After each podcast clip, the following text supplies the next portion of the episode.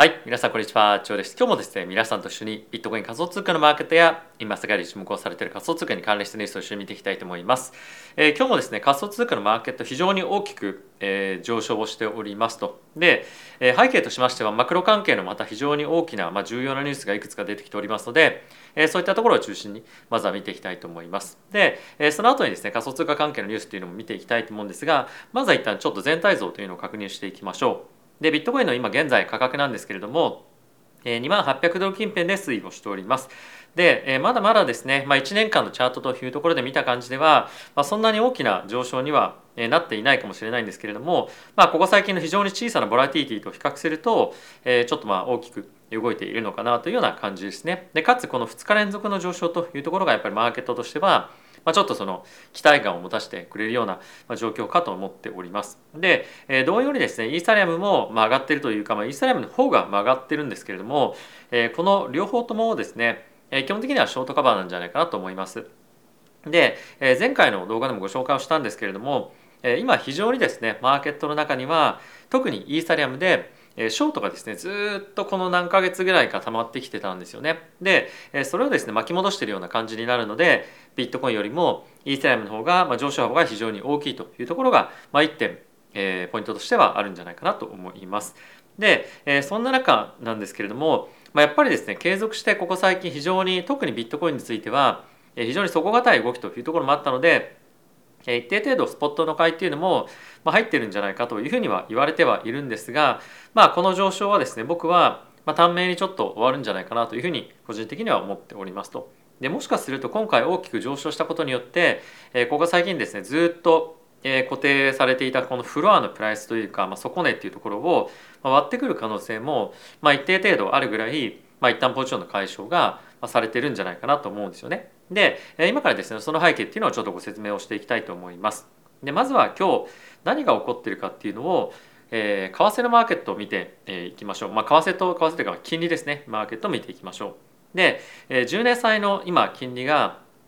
大きくまた下落をしてきておりますと。でこれは、えー、ここ最近、まあ、皆さんも注目されているであろう、えー、次の FOMC そして12月の FOMC で利上げのですね期待というのが徐々に今後退をしてるんですよね。で、えー、後ほど詳しく見ていきますが今日はそれにまた期待を持たせるようなニュースが追加で出てきているので今どんどんどんどん金利が下がっていって、えー、まあ今ちょっとリスクオンみたいな感じになってきているというような今状況ですね。でこれに加えてやはり直近の金利というかまああの手前の金利っていうんですかね2年の金利がまた大きく下がっておりましてこういったところもまあ手前の金利のあのまあ反映として、えー、なんていうんですかねまあ11月12月の期待利上げ幅っていうのが縮小に向かっているというのはこういったところにも反映をされているというような感じかと思います。でそれを受けてですね一つやっぱり注目をしておきたいのが、ドルインデックスですよねここが直近のですねフロアというか、まあ、底値っていうのを割ってきていてこの50日移動平均線ですね、まあ、昨日ちょっとこの点について触れたんですけれども、まあ、ここがこれまではずっとサポートにはなっていたんですがここが大きく割れてくるような展開に今なっていますと。で、えこれがですね、ま、続くかどうかっていうのが、まあ、やっぱり今後我々として、え気になるポイントではあるんですけれどもじゃあ本当に今このタイミングでこの状況でフェットがですね利上げを減速できるかっていうと、まあ、正直マーケットに説明つかないと思うんですよね。で今当然、まあ、いろんな経済指標なんかが少しずつ鈍化してきてる一方で物価上昇については全く鈍化の勢いがないですよね。でプラスそれに加えて雇用統計も含め、まあ、非常にまだまだ経済がものすごく強いというか、まあ、ある程度、まあ、いい状況を維持しているというのは変わってないのでこれをどういうふうに利上げ幅を削減する説明ができるかっていうと、まあ、非常に難しいと思うんですよ。で仮に11月の FOMC で75ベースポイントの利上げをして11月の CPI もろもろ他の経済指標を見て、まあ、減速ということが決断ができるかっていうことが12月の FOMC での利上げ幅をまあ決めていくポイントになると思うんですけれども、正直 FOMC でいつもパウエルさんが言ってるのっていうのは継続的な経済指標のまあ観測というか、まあ、そういった数値を見て今後の、えー、まあもろもろの経済政策そして金融政策というのをまあ政府が主導で決めていくということをまあ申しているんですけれども、まあ、そういったことを考えてみるとたった一月だけ11月だけでえー、利上げ幅もしくはその金融政策の、まあ、若干その何て言うんですかね、まあ、減速みたいなところを、まあ、理由として説明するのってかなり苦しいんじゃないかなというふうに思うんですよね。なので今この利上げ期待が徐々に後退しているような状況はちょっと僕は楽観的すぎるんじゃないかなというふうに正直思っています。で、え今日ですね株式マーケットどんな感じで動いてるかっていうのだけちょっと一応見ておきたいんですけれども今日ですね、え株式マーケットは昨日、まあ、3日連続で続落していたんですが、まあ、今日は反落してるんですよ。で一応この背景としましてはヒートマップ見てみると、まあ、このマイクロソフトアップルグーグルメタ NVIDIA そしてアマゾン、まあ、この大きなマーケットキャップを持ってるところだけがまあ、下がってるみたいな感じになってるんですね。でこれはマイクロソフトと、まあ、Google の決算というところがあったと思うんですが、まあ、これらを反映して、えー、まあ悪かった決算だったので、え、マーケットで、まあ、これらの関連株というところが、まあ、一旦売られてはいるんですがその他に関しては全体的には買われてるんですよね。なので、まあ、今日としては一応株はですね下がってはいるんですけれども、まあ、全体感としてそんなに悪くない状況に、まあ、今あるという感じなんですよね。なのでマーケット全体としては株価も仮想通貨もまあ、結構今勢いづいているような感じになっているので、えー、まあこの流れが続くかどうかっていうのが今後注目するポイントにはなっていくんですが僕としては、まあ、今の状況環境とかっていうのを見てみると、まあ、ちょっとマーケット楽観値すぎなんじゃないかなと思うので、えー、今後の FOMC を境にしてもしくはその手前ぐらいですかね。で大きくまた下げ相場に戻ってくるんじゃないかな、まあ、リスク調整みたいなのが起こって FOMC の前前で、まあ、少しこの上昇が消されて FOMC の結果次第でどっちかに大きく跳ねるというようなことになるかと思いますしもしこれが本当に50ベースの利上げに12月とどまりそうな雰囲気があるようであれば上にドーンと跳ねていく感じはある一方で12月についてもまだまだやっぱり75ベースポイントの利上げを示唆するようなコメントがあったとすると結構今回の下落幅についてはまあ期待感がここ最近高いということもあってちょっとえぐい下げになる可能性もあるんじゃないかなというのは僕はちょっと感じておりますと。で、えここからですね皆さんと一緒に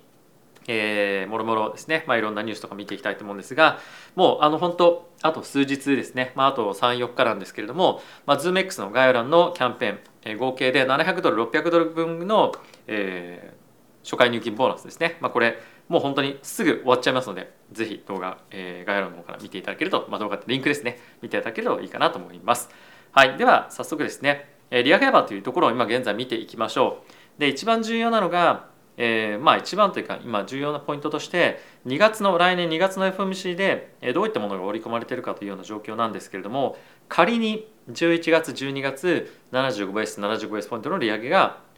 行われたとしましょう。そこから今現在25ベースポイントの利上げの織り込み状況っていうのが、大体6割ぐらいで、え、50ベースポイントの利上げの織り込みというのが13%ぐらいになってきております。で前日まではこの50ベースポイントの利上げの織り込みが20%ぐらいだったので、まあ、かなり大きくまたドーンと下がってる感じなんですよね。でこれが連日連日え少しずつあの後退してっていうような感じなのでマーケットとしては利上げの織り込みっていうのを徐々に減らしているような感じになっていますと。でじゃあ12月の織り込み状況につきましては、え見ていただきたいんですけれども、え50ベースポイントの利上げ織り込みが55%そして75ベースポイントの利上げっていうのが大体40%なので、まあ、まだまだ拮抗しているというふうに言ってもいいかなと思うんですが今マーケットは50ベースポイントの利上げの方向方向に傾いているというような感じで、まあ、今のシナリオとしては11月に75ベース11月12月に50ベース、えー2月に50ベースみたいな感じの織り込み状況に今なっているというような感じとなっております。はい、で、えー、今日ですねマクロの観点で非常に重要なニュースがまあいくつかあるんですが2つに絞って皆さんにちょっとご紹介をしていきたいと思うんですがまず1つですねこれが多分マーケットでかなり影響あったんじゃないかなと思うんですけれども、えー、カナダのですね中央銀行が75ベースポイントの利上げをすると予想されていたんですけれどもまこれを下回る50ベースポイントの利上げにとどまったとで背景としては、まあ、今ですね、えー、まあ小規模の、まあ、景気後退の、まあ、可能性の指摘みたいなものが、えー、中央銀行からもあったりとかしたので、えー、この辺りがですね少しもしかすると FED も、まあ、同じような道を、たどるんじゃないかということが今非常に注目をされています。なので FED がパウエル議長がもしくはアメリカの中央銀行の関係者が何か言ったっていうわけではなくて外部要因としてこういったニュースがあったので、まあ、期待がですね、まあ、高まっているという感じですね。はい、でもう一つ非常に重要なのはですねえー、こちらかな？もうこっちを見ていきましょう。アメリカのですね、まあ、新規住宅の販売件数が8ヶ月連続で減少をしていますと。でこれの背景として住宅のですね金利が今7.16%これ30年間の金利なんですけれども7%って超え超えてすごくないですか？あの誰かにもしくは社債を買う時に7%を超えている社債を買うって考えると、まあ、結構リスク高いなっていう感じは印象としてまあそこそこあると思うんですよね。なのでこの7%の金利っていうのは、まあ、相当高くまで来ていますしまだまだこれ上昇してるんですよなので今後この金利が上昇していくに従ってさらにこの住宅の販売件数っていうのは減っていくでしょうしそれに従ってアメリカの景気の後退みたいなものがまあさらに加速していくんじゃないかっていうようなことが投資家の頭の中をよぎってですねもしかすると早めに景気後退が来てそれで早めの物価の下落っていうのが見れるんじゃないかそれによって思っていたよりも早い金利のまあ、フェットの、まあ、金利の、まあ、引き下げっていうことが起こるんじゃないかってことが今マーケットが期待していることですよね。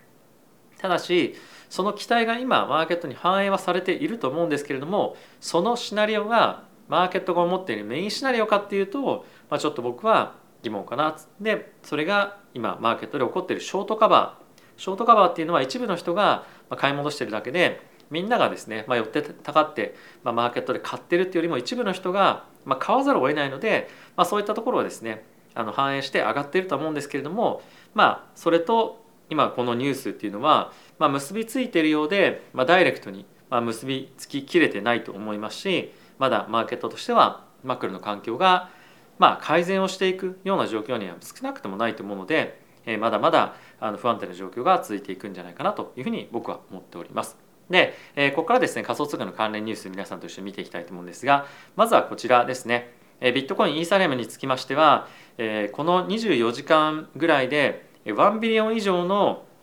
リクイデーションつまりショートをしていた人たちが、まあ、あの何かしらの理由で買い戻しているというようなことが、まあ、起こってるんですね。でこの24時間の買い戻しの額っていうのがこの1年ぐらいだったかな、まあ、1年か2年ぐらいの期間で1日のうち24時間のうちで、まあ、最大規模の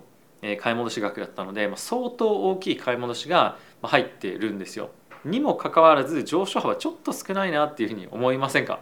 あのこれまでの大きな大暴落とか、まあ、そういったタイミングであれば、まあ、結構こういったあの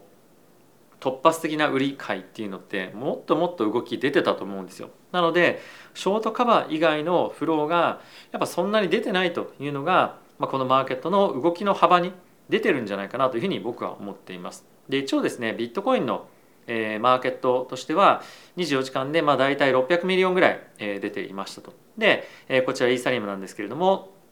えー、これがですねまあ本当に過去の、え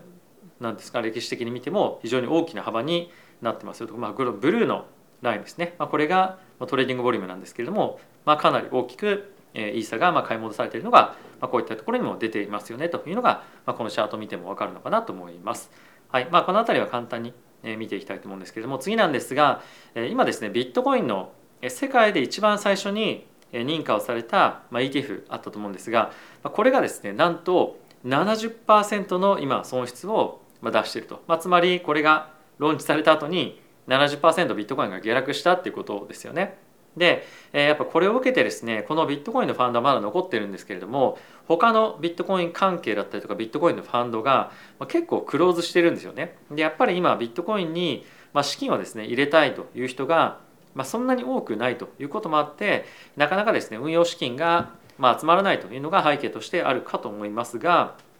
やっぱり今のこの環境でじゃあお金集まらないからやめたっていうふうになったりするとまたいざじゃあお金を集めようビットコイン投資しようみたいな感じになった時にまあ次にどこに入れるかっていうと、ま、やっぱり有名なところだったりとか、まあ、まだまだ歴史があるあの短いですけれども、まあ、ある程度運用期間の、ま、時間があるところとかに、まあ、期間を運用しているところですねにお金入れていくと思うので、まあ、ちょっと正直もったいないなっていうのは、まあ、ありますけれどもまあこれだけの今、まあ、ロスをですねビットコインの、まあ、ETF が出しているということであればまあ致し方ないかなっていうのも、まあ、ありますよね。でプラスこれに加えて面白いのがあの市場に上場されてる ETF の中でこの70%の損失っていうのは、まあ、トップクラスらしいんですよ。まあ、なので、まあ、ある程度やっぱりビットコインかから、まあ、それだけ資金が逃げてるっていうのも、え、こういったところを見ると、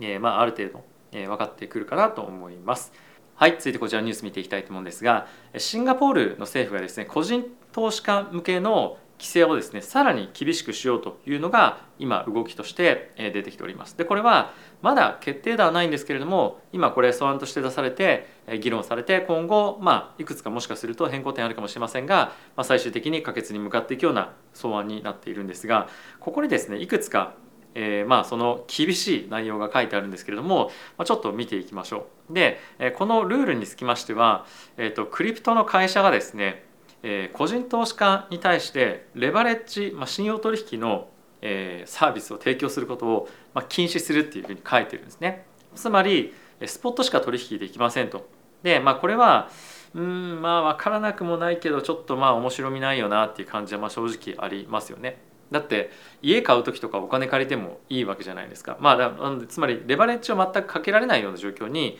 なるっていうことなんですね。まあ、家買う時っていうのは一応その買った家が抵当に入って担保に入ったりとかっていうふうなすることもあるのでまあそれは違うよねっていうことも一つあるかもしれませんが例えば他の FX だったりとか株だったりとかあとはレバレッジかかった、まあ、ETF とかの取引っていうのはできるのに、まあ、このクリプトだけかあのちょっとできないっていうのは、まあ、その違いって何なんだろうっていうのは正直、まあ、ありますよね。であとはもう一つあるのがクレジットカードのペイメントを通じたクリプトの取得っていうものができなくなりますと。でこの前提としてあるのが個人投資家についてはクリプトのリあのリスクをですね全く理解してないプラスそのリスクについて、まあ、全然真剣に向き合ってないとなので簡単にですね個人投資家にクリプトを買わせるのはやめましょうっていうようなまああのルールなんですよ。まあ、これ以外にもいくつか非常に厳しいものがあるんですけれども、まあ、これだけ見てもえー？っていう感じ正直まあ、あるとは思うんですよね。だって本当にもっともっといろんな金融商品ってあの既存金融の中でリスキーなものっていっぱいあるんですよ。にもかかわらず、まあ、このクリプトを全然もうあの投資しない方がいいですよみたいな前提で、まあ、ある程度、え規制を、まあ、強めていくっていうのは、まあ、正直どうなんだろうなっていうのは、まあ、僕は思いました。で、えこれによってもしかすると、えクリプト関係の、まあ、特に個人の投資家ですかねがあのシンガポールから出ていく可能性っていうのは、まあ、十分あるかなと思いますし、えー、ビジネスをシンガポールでクリプト関係でやるあのことについて、再検討をするようなところも、ま、出てくるんじゃないかなと思うんですよね。なのでまあこれがそのままあの草案が可決して通るっていうことはないと思うんですが、まあ、本当にこれでシンガポール、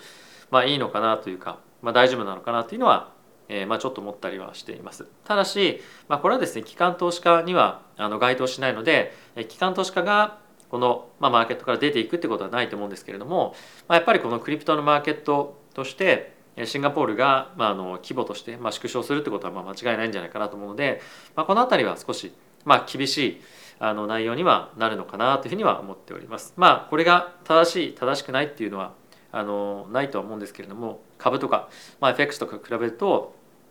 まあ、あまりにもちょっと厳しいかなという印象は、まあ、あるかなという感じですかね。はい、ということで皆さんいかがでしたでしょうか。えー、株価は、えー、今日はまあ全体的にはあの指数としてはまあ下がっているんですけれども、まあ、株価も仮想通貨も盛り上がってきて、えー、金利も下がってきてですね、まあ、非常にリスクアセットが元気になっているような環境ではあるんですけれども、えー、まだまだ非常に不安定な状況は続くと思いますし、えー、まだその状況が大幅に改善を短期的にするというような局面ではないと思うので、えー、引き続きですねあの気をつけて質問を継続していただければと思っております。まあ、あとはですね、このチャンネル、えこうして毎日毎日皆さんのために、いろいろとコンテンツ探して、え提供今後もさせていただきたいなと思ってますので、え応援してもいいよという方がもしいらっしゃいましたら、えチャンネル登録やあとはグッドボタンも押していただけると嬉しいです。よろしくお願いいたします。ではまた次回の動画でお会いしましょう。さよなら。